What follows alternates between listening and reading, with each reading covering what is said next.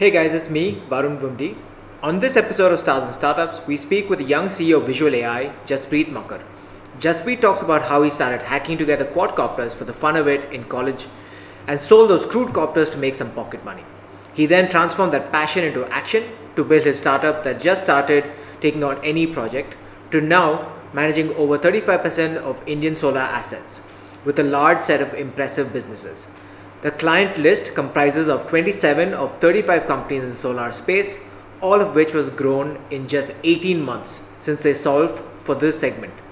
A must listen episode to understand how businesses are being built on new tech. While in lockdown, Jaspreet also shares the things that he's been up to to keep busy. Now, over to the show. Sessions. I mean, I love baking, cooking either way, but uh, doing a lot of fermentation every day. Every day, I've been fermenting food, so that's been pretty cool. Fermenting, matlab you're doing like sourdough and stuff, or pickles. So a lot of things. So I've done sauerkraut, I've done sourdough. I uh, made my hot sauce yesterday. I'm doing kombucha. I also did tepache. Tepache is a fermented pineapple uh, Mexican beverage, alcoholic. So, it's, alcohol. so what do you use yeast for? Uh, uh, so most of these things taking the natural yeast and bacteria from the air. You don't need any commercial yeast. Right. So tepache mm. also becomes alcoholic with just mm, the bacteria in the air. Easiest thing ever. You just need pineapple peel, eat the good stuff, put all okay. the bad stuff into water, and let it be for two days. You have an alcoholic beverage in any What are you saying? Because the the, the, the pineapple, uh, the the skin already has yeast and bacteria on it. Okay. So you just let it have to ferment for two days. Uh, the good bacteria does its job, the bad bacteria dies, and it ferments into an alcoholic beverage. So you don't have to give it a good wash or something? No, no, nothing, nothing. Like don't even bother because anyway the bacteria is sort of going to do its good job, right? So I mean, of course, if you know that the, the pineapple is coming from a source where there's a lot of pesticide being used, wash it as well as you can. But Big Basket also has organic pineapples now, which are not really differently priced. 59 for the regular one, 70 for the organic one. So. And so, so you don't have to uh, care about the theka being opened or not. That my father is thinking about. He's finished all of my alcohol stock at home. uh, I mean, Delhi, Delhi NCR. I think this is the only thing they're concerned about, right? When is the store going to get opened? My dad's founder supplier today, so he's shipping him some bottles. Are you kidding me? It, yes. So before the lockdown, my father-in-law, you know, ordered some alcohol from Gurgaon. So I went to pick up. It was a pretty massive case of alcohol. And I was thinking, okay, you know, Gurgaon mein Theka is always open. I can go anytime. Right. And three days later, lockdown. So my father-in-law has all the alcohol and I have nothing. Oh no, but Thekas are still open in Gurgaon. No? Some of them I don't know these places. You need to text me about this. Sure, sure, sure. I did talk to one of those guys last week. He was open. That's hilarious. So, Jaspreet, let's uh, jump into talking about your interests. Um, how did you get into technology? And I read somewhere that you started your first startup and hacking robots and toys and electronics at a very young age. How did all this come to be? Are you are your parents engineers? Did they always leave stuff around for you? What was the interest? Where did all of this start? Well, I guess uh, my parents my parents are not engineers to start with, but but my dad's a businessman, and he always sort of put the seed in me that you have to go out and start caring for yourself, start earning for yourself as soon as possible. So I sort of grew up in an environment wherein I was repeatedly um, told that it's it's good to be self-sufficient while the family has the means to take good care of you but but you should be self-sufficient you should go out and start earning for yourself pretty soon. So uh, that motivation intrinsic motivation was always there. And while this intrinsic motivation to earn and make a living was there i was also very very uh, attracted towards just breaking things apart. I don't know i was uh, very very curious about how things are built how things are made. And and I, I sort of felt that i could take things apart and build them into something better, though it never happened. What is the first thing you took apart?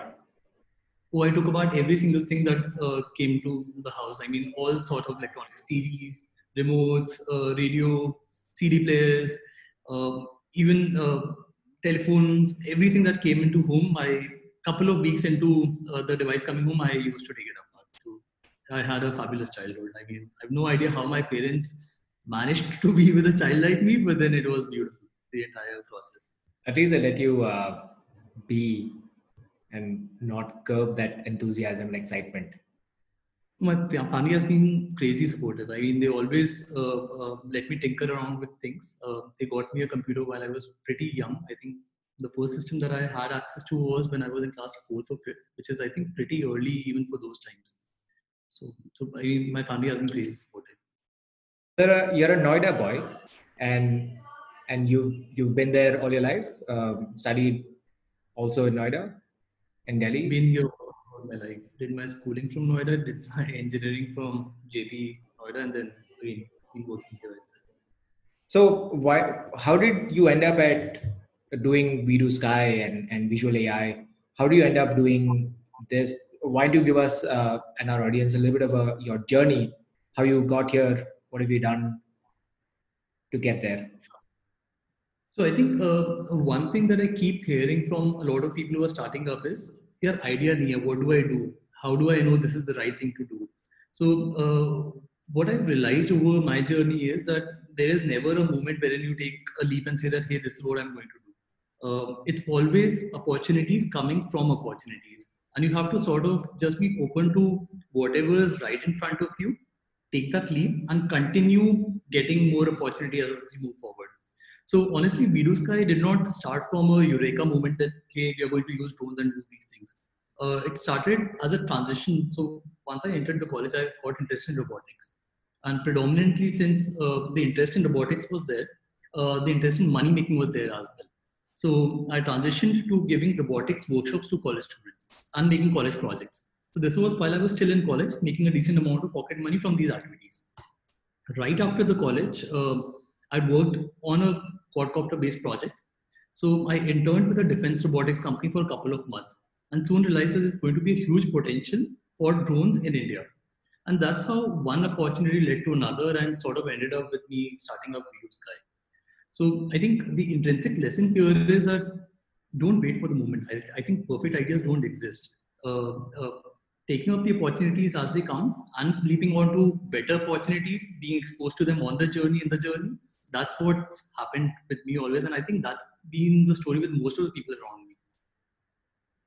So, interning at a defense robotics company, how do you land that? Uh, because we don't hear often these stories, uh, especially in India. How did how did that happen? Uh, so while I was still in my fourth year of college, I was still selling crude crude quadcopters. So I mean, I was building them at my lab uh, in college, building them here at home, and then selling them off to people who wanted to buy a cheap quadcopter. So I was still sort of building and selling quadcopters in college. And there was this uh, robotics defense company based out of Noida itself who were also working on defense related quadcopters. So it was a natural synergistic uh, match wherein a couple of months I worked with them and I sort of worked as consultant wherein they were also building quadcopters. I had an interest. So both of us worked together for a couple of months. But that's where I realized truly that, I mean, what could be done with these machines. Understood. So why don't you take us through, you're the founder of Vidusky and Visual AI. For those who don't know what these companies are, can you give us a little bit of background into what what it is and what kind of clients do you support and how did it come to be? Sure, sure. So Vidusky started out as a drone services company. To understand why a drone services company is needed, we'll have to go back and trace the root of how telephone lines actually started working. So if you come to the to the development of this entire industry, uh, you would remember, some of us would remember that there used to be PCO booths earlier, wherein when people did not have telephone lines, landlines at their home, they used to go to a service provider who was a PCO booth and then get their phone calls done from there. So the drone industry was in that exact phase till about a year ago, wherein people had started realizing the benefits of having a drone in their business operations, but they technically did not have access to the technology. So there was a layer of service providers that was needed. The service providers would again procure the drone, fly the drones, and give the data to the the, the company. So this is the opportunity that we wanted to tap on. We realized on pretty early that drone as a service, which is what Vidusky used to do, is a short-term opportunity wherein you can make some money by flying drones for people. But eventually businesses would start using them every day and hence service providing would not be a very fruitful long-term sustainable business. So Vidusky was a transitioning business from selling drones to providing drone-based services. Very soon we found our own niche in solar. That's how we renamed the software that we built in the journey to Visual AI. So now it's a predominant solar asset management tool, and we use uh, drones and a couple of other sensors to see how well a solar asset is working. You know what's been interesting to hear you say this? There's been a lot of talk about drones for the last three years, four years, over the last four years. And the same with blockchain, right? People talk a lot about blockchain, what can do, how can change the world. But very few use cases come to be which have actually generated revenue and become a business. They're great ideas. They you know have commercial drones. You have you know there's obviously quadcopters are called drones. Drones are called drones. There's a lot of misutilization of the terms and technology. So from from hearing from you you know it, it seems like you zoned in on one business opportunity which was saying hey can we go and solve for managing solar panels and assets which are very hard to do. Was that is it hard to do? Was that a big problem? How was it a use case? Like because you typically you know as a business person you you try to evaluate what the size of the industry would look like. And these are not very easy things to evaluate especially when it comes to the specific business you're talking about. So how do you go about that so before we cornered down on solar, uh, we did a lot of projects in mining, construction. For construction, we had a tie-up with CommonFloor Prop Tiger Housing, and we did about 500 of those projects in nine months. Um, so we did try our hands at all sorts of industries and decided on solar predominantly for a couple of reasons. So the second biggest use case in India for drones is uh, mining or agriculture. And both of these two industries have been around for hundreds of years now. Uh, on the other hand, solar is in general a new industry. So the largest, the large scale utility solar farms have only been around for about seven years now. So technically solar is as new as drones are. And hence the industry will in general be more receptive towards new technologies because it in itself is a new technology. Secondly, uh, the beautiful learning while working with solar clients was that the construction of a solar asset takes about a year, but the maintenance needs to be done for 25 long years. So from the perspective of a solar developer, they want to have a stable pipeline of operations and maintenance that can continue for 20, 25 years. So the algorithms that are working on their asset today, the learnings that are happening from today will probably be used 20 years from now. And hence it made a lot more sense for us as a business to be getting into this domain, wherein you do something today, but it's going to be used for that same asset 20 years. So you can potentially have a revenue stream coming from the same analytics that you did today, 20 years later on as well. So that's why it's a very beautiful opportunity to be there in sort of operations and maintenance. So how did so how does this work? How does Visual AI work? Can you give us a lowdown? Sure. Uh, so conventional solar farm has a large number of solar modules. So anywhere between 3 lakh individual solar modules to 10 lakh solar modules.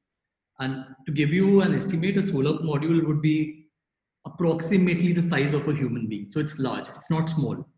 Now see if there are about 5 lakh modules spread, this large module spread across the field. It'll probably cover a kilometer or two square kilometers. It'll be a very large field. Uh, and analyzing what's going wrong at the site is very difficult. I mean, if you ask a human to traverse the entire site edge to edge, it'll probably take him a couple of hours. And more often than not, these assets are built where the temperatures are not really pleasant. So asking uh, someone to go out and check if the modules are working properly or not in 50 degrees Celsius is inhuman. You can't really expect that to be done. So that's uh, conventionally the definition of a use case where drones could come use and come handy uh, instead of sending a human, send a drone, let the drone see what's happening on the ground, uh, prepare a report identifying that, hey, out of the 500,000 modules on the ground, these are the 100 that need your attention. send the human on those 100 instead of the 500,000. So that's predominantly the use case. Uh, that's how we started in the first place. We went to solar companies, told them that, hey, we know there are lapses at your site. You know that there are lapses at your site. Uh, we can help you identify those lapses quickly and cheaply. Uh, a pitch that worked very, very well for us. And soon we realized that the lapses are much, much more than what is visible uh, as an outsider to the industry. And that's how we started penetrating deeper. Uh, we realized that there's a lot of sensory data that's being captured. There are IoT sensors installed all across the solar farm. And the amount of data that's being generated, no one can really sit and analyze that. So there was a big data opportunity. And since all of this was happening, we realized that we could probably uh, connect all of these different ecosystems together a drone, and IoT, uh, a deep learning slash big, data opportunity together into one access uh, file management software, which could uh, really help these assets perform better over a longer period of time. Was was there every ever a regulatory challenge when it came to this? It seems like you're using the airspace to do it, and my understanding is that it, it does have a some regulatory challenges. Um, a lot has been written about in in the media recently about how the DGCA is the particular governing authority. Correct. Did you guys have the same challenges? So the drone industry in India has really struggled. I mean, uh, the, the fight has been real and it's been there for about four years now. And um, of course, we too had our moments wherein we had to really struggle to get the permissions to fly these drones. But thankfully for us, uh, solar farms are technically not really within the cities. I mean, you wouldn't find a solar farm in Delhi but probably 50 kilometers outside of Delhi, you'll find a solar asset. And these areas are usually uh, not areas where there's any uh, national security at risk. There are no national borders, and there are usually very, very less crowds. So for us, flying in remote locations has been relatively easier, but the pain point for the entire industry, specifically the drone uh, space, has been uh, very legit. And a lot of companies face a lot of problems while flying drones within cities, uh, Mumbai, Delhi, Bangalore, most of the major cities. So for each flight, and you know, I, I I'd imagine you have different times of the day where the particular visual uh, test happens. Correct. So do you have to take permissions for each and every flight? How does that kind of play out in, in you know managing the asset? So the process right now is pretty uh, simple. You go to the local district authorities and you say that, hey, this is what we're going to do. This is the agenda. And this is why uh, it's important. And you inform them and take permissions from the local district authorities. Uh, on the other hand, DGCA came up with a platform called Digital Sky, wherein the intent was to automate this entire process. If it's safe for you to fly a drone, you put an application online, you get the permissions, you fly. And if it's not you don't get the permissions. It was supposed to be this simple. But intrinsically the the, the bureaucracy takes its own sweet time. And it's been about a year and a half now that this idea was actually launched uh, in a big manner. But very few uh, companies are being granted permissions to fly on the ground so uh, a lot of drones are still operational uh, at any moment you will find probably hundreds of drones in the sky in india uh, but all of them, I hope, are taking permissions from district authorities and doing it in a legal manner. For those who aren't, I mean, a lot of things are not enforced in India. So you're saying that there is a gray area where you know you there is utilization but not necessarily approval, but technically it is illegal to do that. Sure. I mean, yeah, interestingly, if you look at uh, uh, the entire picture, government has been one of the largest uh, revenue generators for uh, drone companies. And I mean, the government in itself is pushing out drone flights without permissions. So railways has been using drones in a large manner. Uh, Prime Minister Modi recently said, I think yesterday or the day before, that he wants uh, entire villages to be mapped with drones. And uh, I mean, all of these activities are happening, and I'm not sure how much of it is actually legal, but I mean, it's for a good cause. Interesting. So, just to take a step back, when you talked about the managing drone assets and when it is utilized, time of day, location, all of that, and especially temperature, is there a in India, at least, there is a human element or human cost, which is not very expensive to hire five guys to walk the field, right? And that's always been the trade off for a lot of businesses. Do I use a tool or do I use a person? Though, you know, ultimately with a drone, you're probably going to be able to generate more data points and the utilization is going to be more longer term and even more usable, right? The data itself is more usable in the long run and verified because you can't fudge that data. So how do you so how do you propose this as a value proposition to these businesses? And was this something that you had to kind of work around? Sure.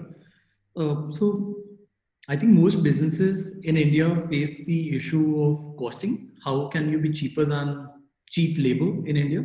So I think the pitch in itself is sort of not the right one to begin with uh, companies shouldn't be ideally pitching basis cost they should be pitching basis value what is the value that's being created with the technology? Of course you'll always find a human doing the same job in a cheaper manner if time is not a constraint. Uh, luckily for us drones did offer a great cost benefit as well. Of course there was value that was being sold but there was cost supplementing the value as well. So conventionally if we ask a human to do what a drone does in two days it will take the human about two months. So the same job that our drone does at a solar farm in two days, a human will do in two months. And uh, I mean, if you do the cost comparison, drones do come out to be way, way more cheaper anyway basis this same funder itself. But even if this hadn't been true, the pitch I think would have never been how cheap drones can be. The pitch would always have been how much more value that drones can create versus a human on the ground. That's exciting. So when you get this data, is it primarily for the solar farm itself or do you get to use it across other products and projects that you probably are running? Um, no. So our operations right now are 100% uh, in the solar domain itself. We decided instead of being average in 10 industries we'll be the best in one. And that's where we deep dived into solar. Uh, so the data predominantly is being used only for solar but then there are a lot of cross applications that come out. So for example we've mapped out approximately 35% of the entire Indian solar assets. And that gives a very, very deep insight. For example, which manufacturer has lower issues on the ground now that we mapped 35% of assets. What kind of solar panel layouts uh, are better in the longer run? So there are a lot of deep insights that you get based on the large amount of data that has been captured. But then again, totally uh, limited to solar itself that's interesting. So you're actually saying that you can actually tell some of these uh, solar farms operators which manufacturer actually is a better product that they're selling, and also you're able to consult them on the design of their plants. We can. We haven't started yet, but I mean the kind of data that we're sitting on and the amount of depth in that data, it's it's crazy. I mean that's definitely a strong revenue source in the future. Hey guys, as thanks for listening to this episode. We are somewhat at the midway mark, but thought I'd give you a little nudge to go and subscribe to a newsletter on stars.substack.com so that these episodes can get delivered to you directly to your inbox. Please do share the episode for others to find out about the amazing guests and their stories. That's the only way people are going to find out about this content being put out there. Okay, let's get back to this amazing episode. But you have a very incredible list of clients how how did you crack this i, I would imagine took a little bit of time but it's very impressive. List can you give some insight on on how do you go about some of these enterprise sales? I'm guessing you have a very strong value proposition which they can't say no to but a lot of these things do get stuck in red tape and not wanting to go past the human cost that you're talking about. I'd love to you know unpack that for us. Sure. So I think uh, it starts from how you approach an industry. So for, luckily for us, it's a very small industry solar. Even though the amount of assets that are being built and the amount of capital that's flowing around is huge, the industry in itself is very small. And you do good job with one company, it always goes back to another company, and people know very very soon that this company is doing good things in this space. Uh, for us, uh, there are only about 35 40 odd companies in india that could use our services that's about it and almost 95% of entire solar is held between these 35 companies. So our target was uh, very clear: uh, do the best that you can do for the first two three companies, and the message will slowly float around that this is going well.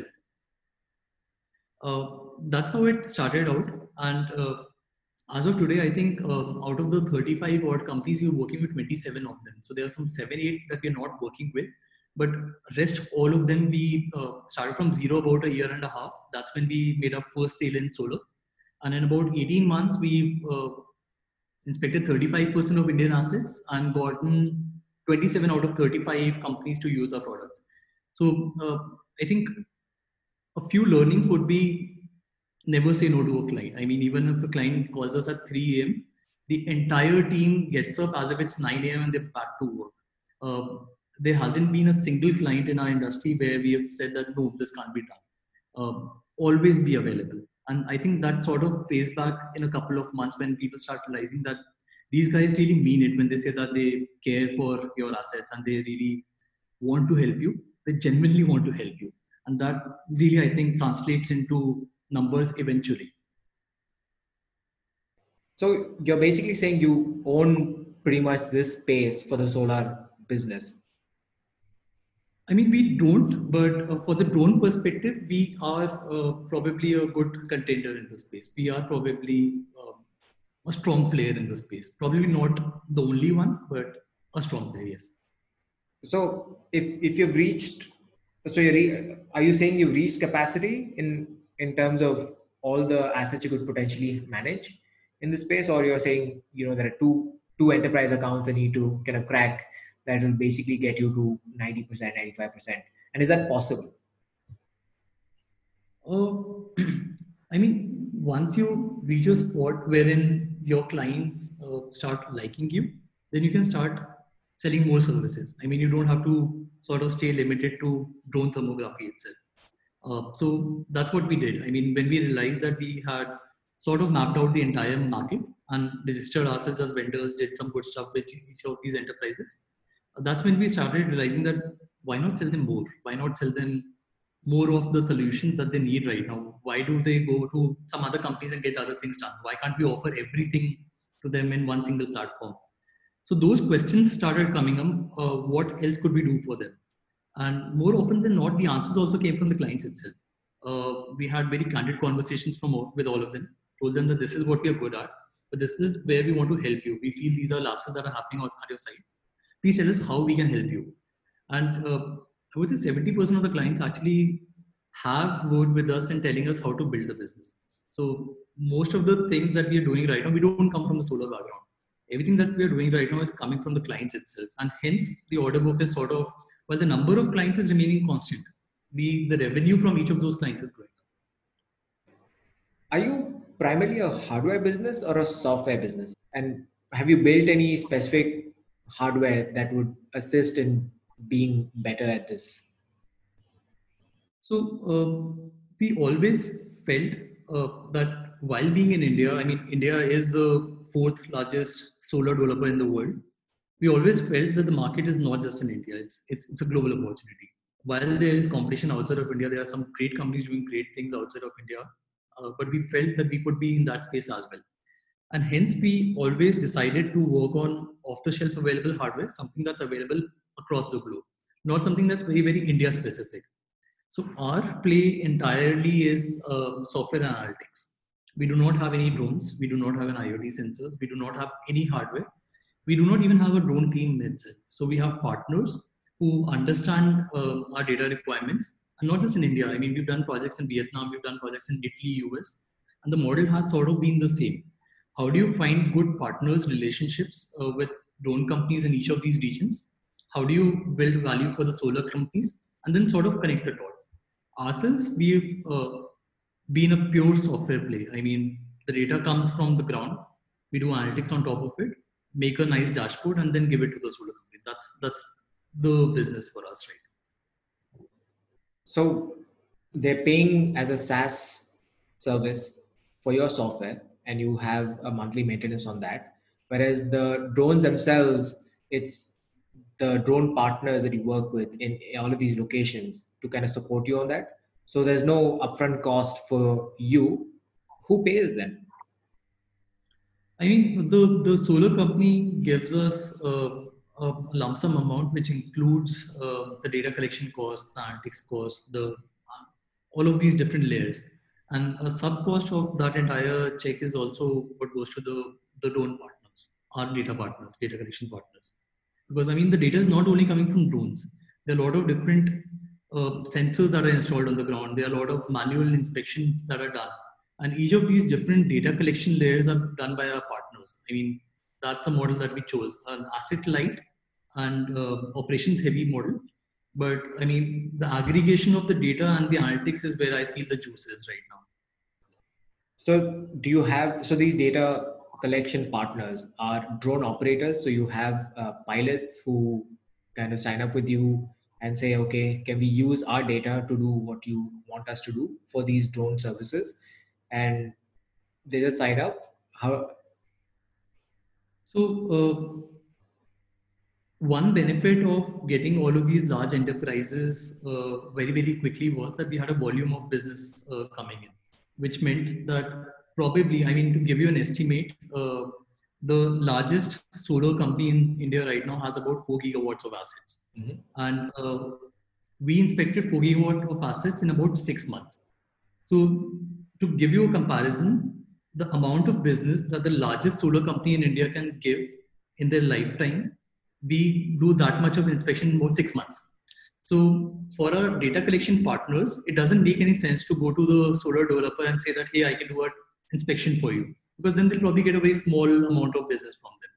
But for us, it's easier. We go out and take the business from the entire solar developers, uh, aggregate it, and give a large order to our data collection partners. And the data collection partners are again companies of all sizes. I mean, it could be a team as small as two members just the two promoters trying to fly drones and get some money out of it. It could be a team of 15, 20 members as well who are doing projects not just in solar, but agriculture, real estate, different kind of industries. But predominantly these companies uh, have drones, they have pilots, and they take permissions from DGCA, go out, fly the drones. We tell them how to collect the data. As per our specifications, the data is collected and given to us. So this is still a manual setup. Um, do you think this will ever get automated? Where you know, you I've been seeing some videos uh, by some American firms that do like home automation, where drones just take off uh, on the you know 10 acre farm that they have, and do a periphery run, check if there are any intruders, etc. And those seem to be autonomous, right? There's nobody controlling those drones. It's a very small area, but it's you know geo fenced. Mm-hmm when do you see that happening would you have to rely on, on these providers or you're saying this is the model that will work in the long run it won't it won't it's it's same as the pco example that i gave you a couple of minutes ago uh, pcos uh, had a legit use case for the duration that they existed but once everyone had access to a telephone line pcos sort of became very rarely used so drones also it's one of those few areas where the technology is ready, uh, like blockchain. I mean, the technology is ready, but the government is still not sure if autonomous flights are safe. So, uh, not just in India, globally, there's a limitation to how you can use drones, and the limitation is that you can't fly beyond line of sight.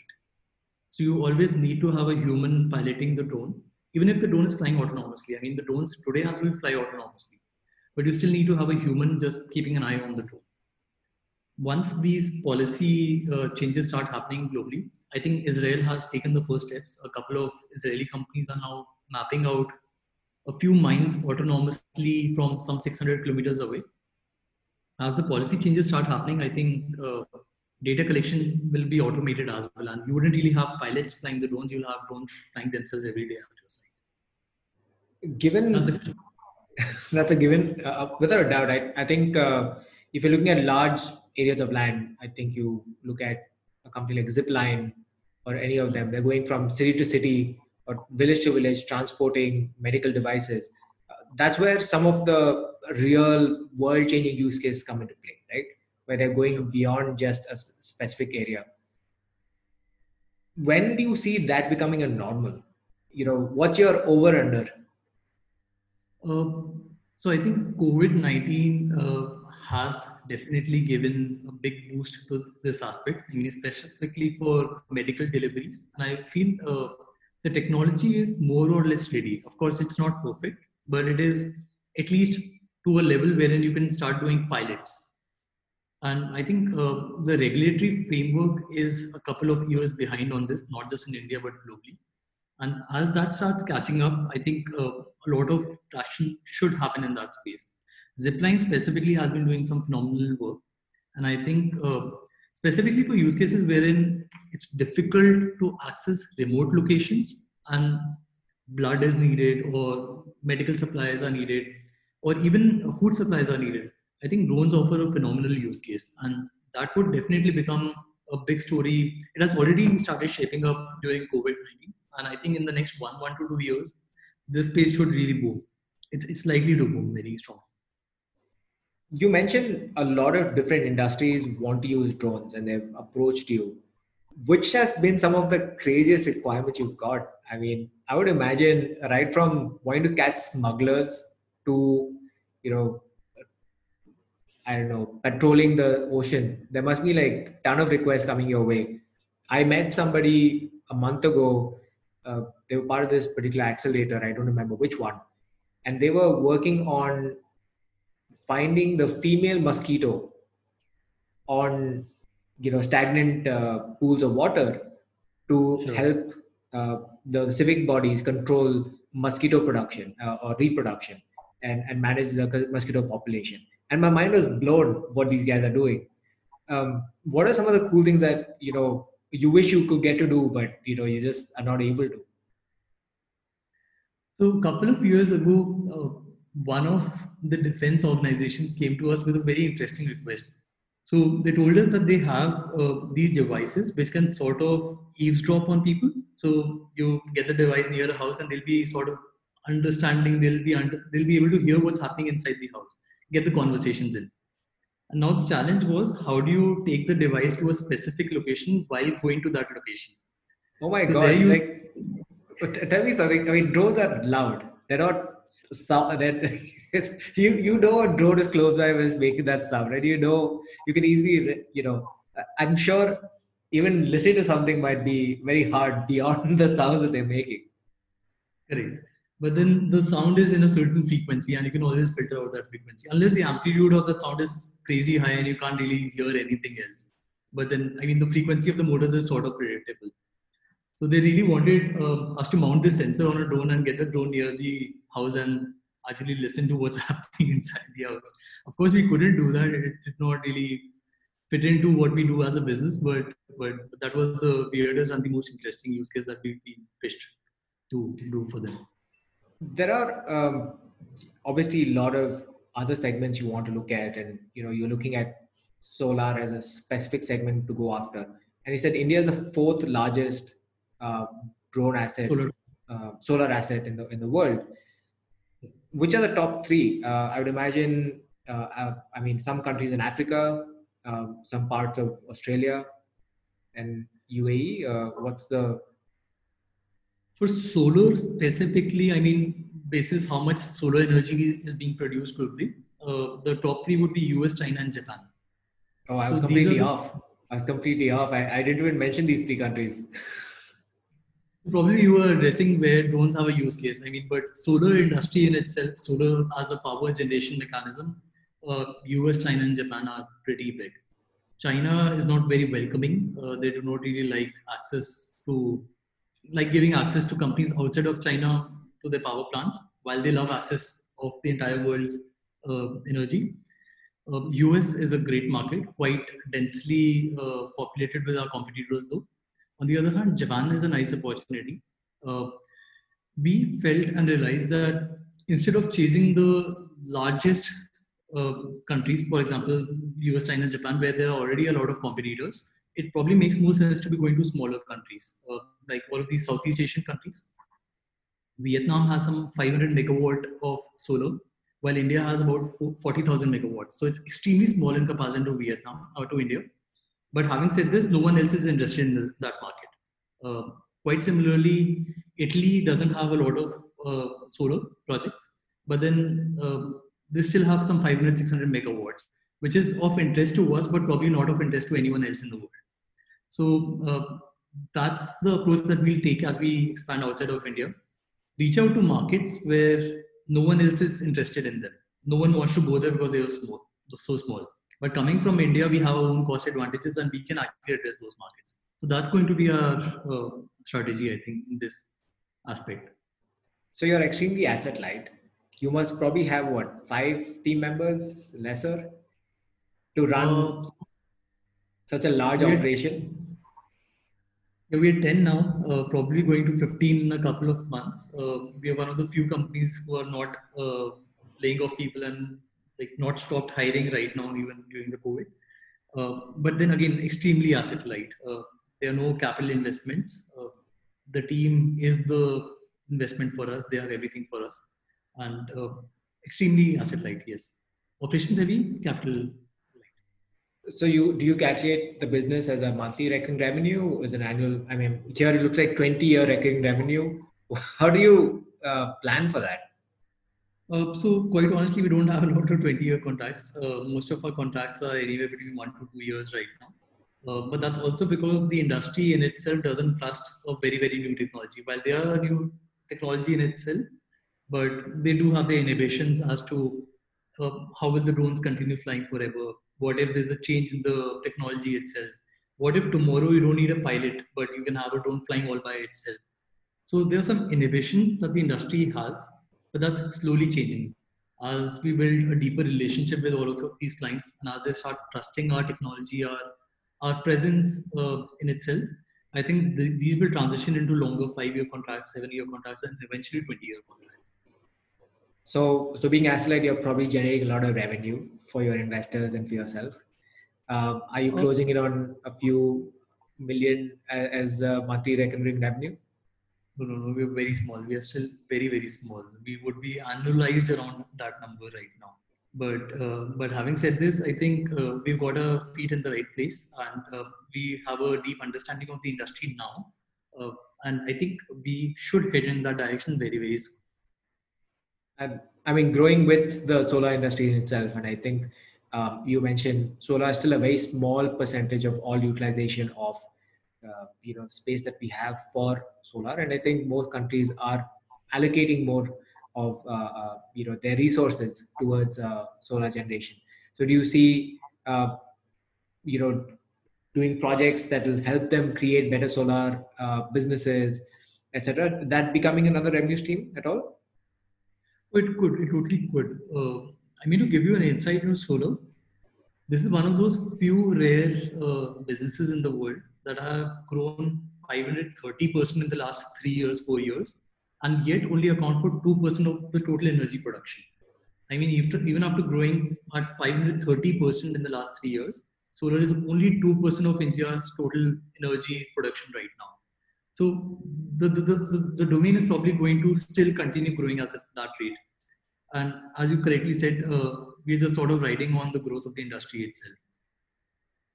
Do you see any other changes happening that could affect solar uh, in general? I know that the costs have dropped drastically, and that has resulted in more investments in this. But that has also resulted in some of the older players who have made large investments into solar assets uh, being kind of caught off guard because of the drop in price. So how has that affected the, the industry? So uh, a couple of things uh, specifically related to COVID that have happened uh, are interesting. So people realized that most of the modules in itself, most of the pieces of technology that are used to build a solar farm were coming from China. And that disrupted the supply chain in a big manner. So some of our clients uh, fortunately had a lot of Indian modules being used, a lot of Indian pieces of technology being used. So those people are still on track. They are still developing their assets and they're still, I mean, on their timelines.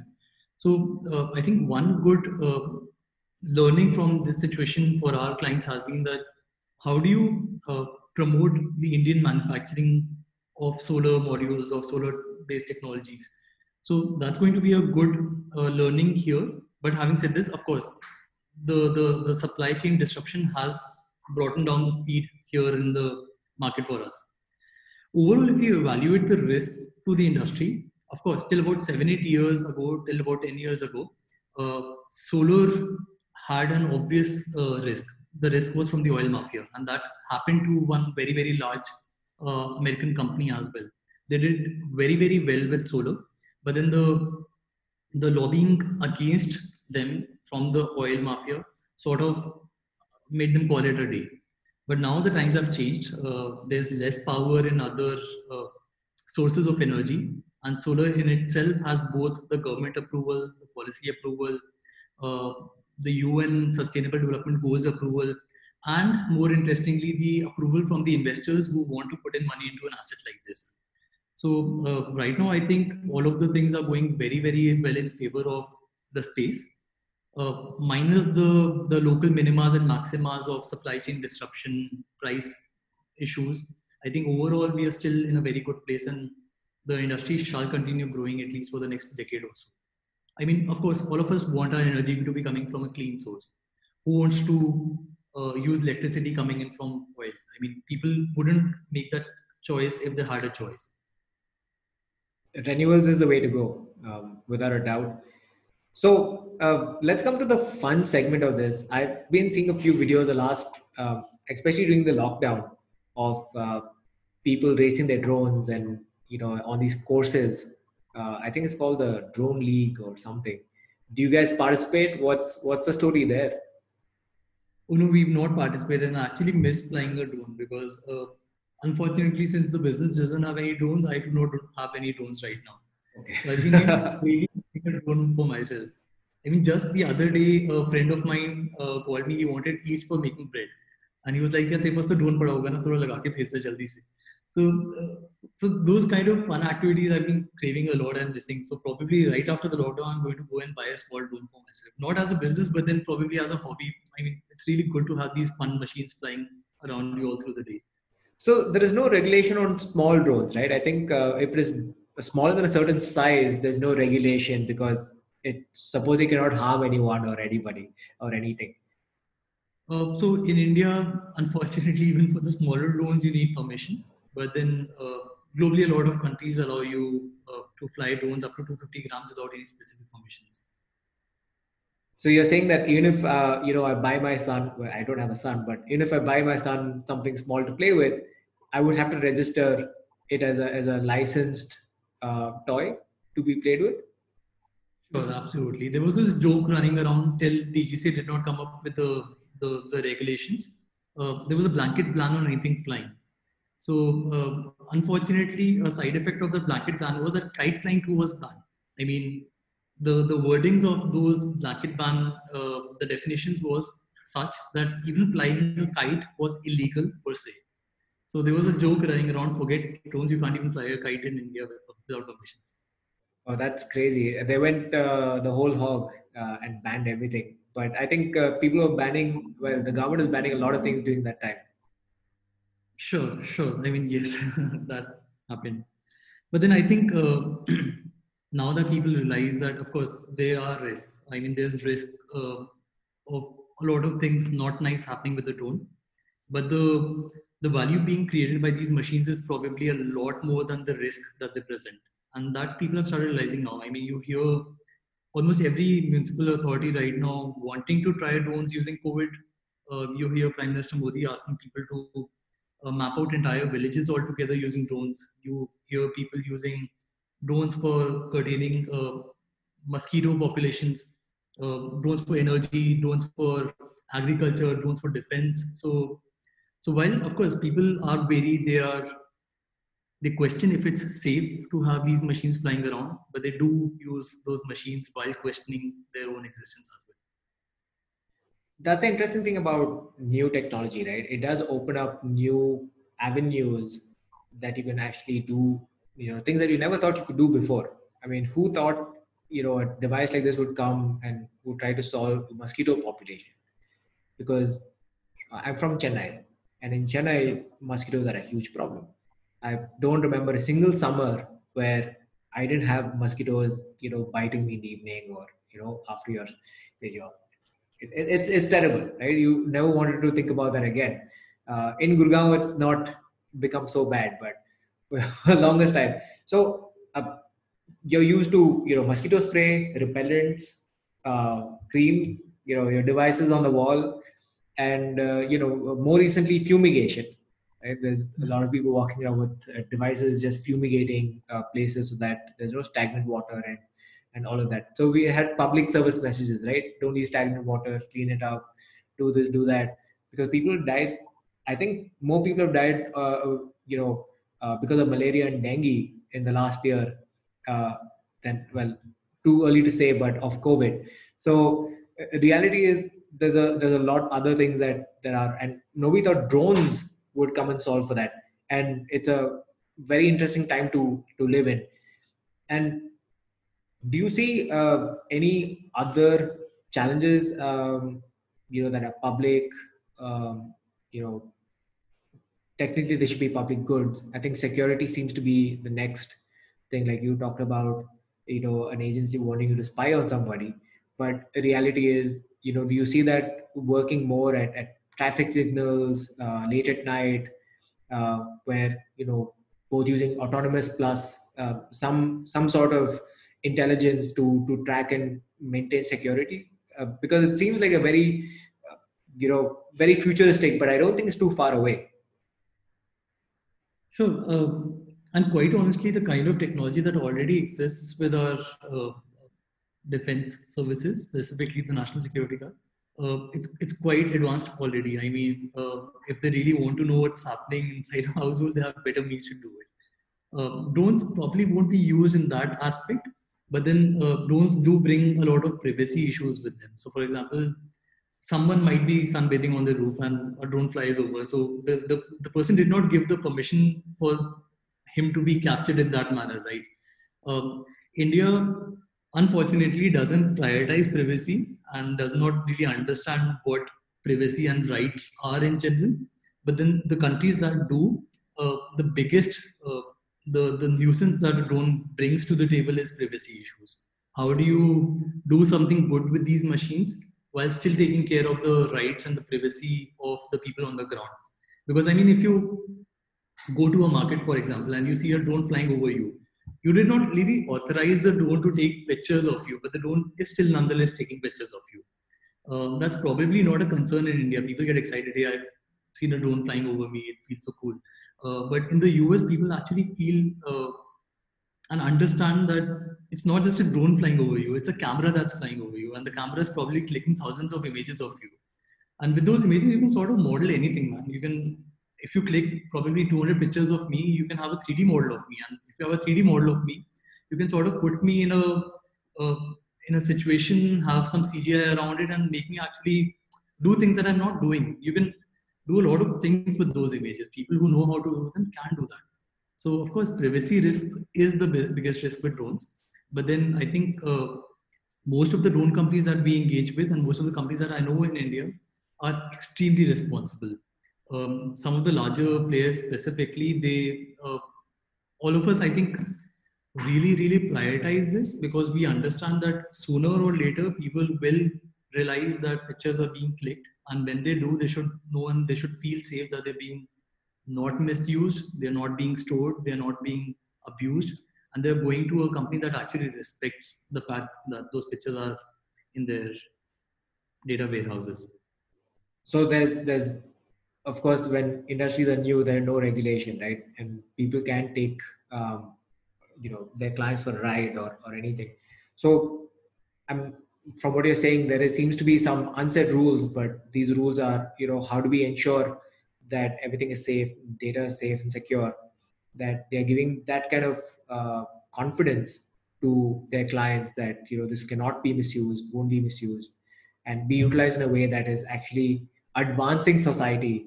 Uh, you know, and, and, and I think it's fair because if it's a new technology, you want everybody to be um, you know confident that they can deliver and you know uh, give them give them the security otherwise uh, you know you, you can't grow your business uh, because there's going to be this doubt saying okay i don't trust you because hey that incident happened uh, and why you any different uh, it's a very very fair fair point.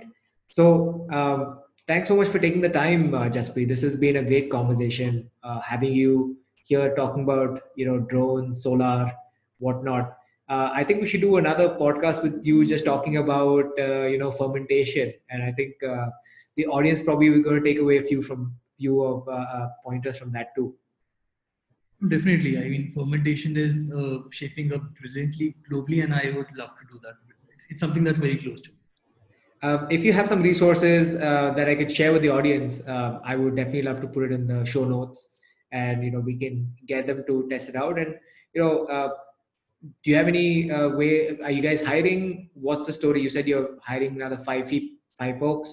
Um, you know, if somebody had reached out to you, what kind of people looking for, and how do they reach out to you?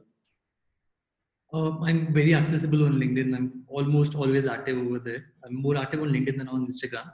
And um, again, we are hiring for technology folks. We are hiring for people in the sales. Uh, so yeah, I mean, predominantly, I think all across functions, we are looking for smart people to come on board. Fantastic. So I'm going to leave your LinkedIn uh, kind of profile in the show notes. And uh, I've also been following some of the videos you've been putting out. I think you talked about, uh, you know, what you've been doing through COVID-19 and, you know, uh, how it's been affecting your life and so on. Uh, you know, keep it, keep it going. I'm, you know, you're, you're what, you're really young, like how, 25, 26? Uh, 28 now. Okay, you okay, but but amazing to have accomplished uh, you know so much at such a, such a young age. Um, you know, uh, I think a lot of younger folks can take inspiration from from your journey uh, and also start going into uncharted waters, right? And, and take that kind of bet. So uh, thanks so much for being on the podcast. Uh, we'll be happy to have you again and, and share more insight. Thanks a lot. Thanks. Appreciate it. Hey guys, that's the end of this episode of Stars and Startups. Don't forget uh, to subscribe to our newsletter of Stars and Startups on stars.substack.com. Don't miss that so that you can get the episodes delivered directly to your inbox. And do give us a five star rating wherever you're listening to this podcast on whichever player iTunes, Google Podcasts, Spotify. So more people can find out about us. I really, really need your help so that you can share the episodes and others can find us. And uh, yeah, keep subscribing. Do write to me. You can find me on Twitter at Varun Vumidi. Okay, I will see you on the next episode.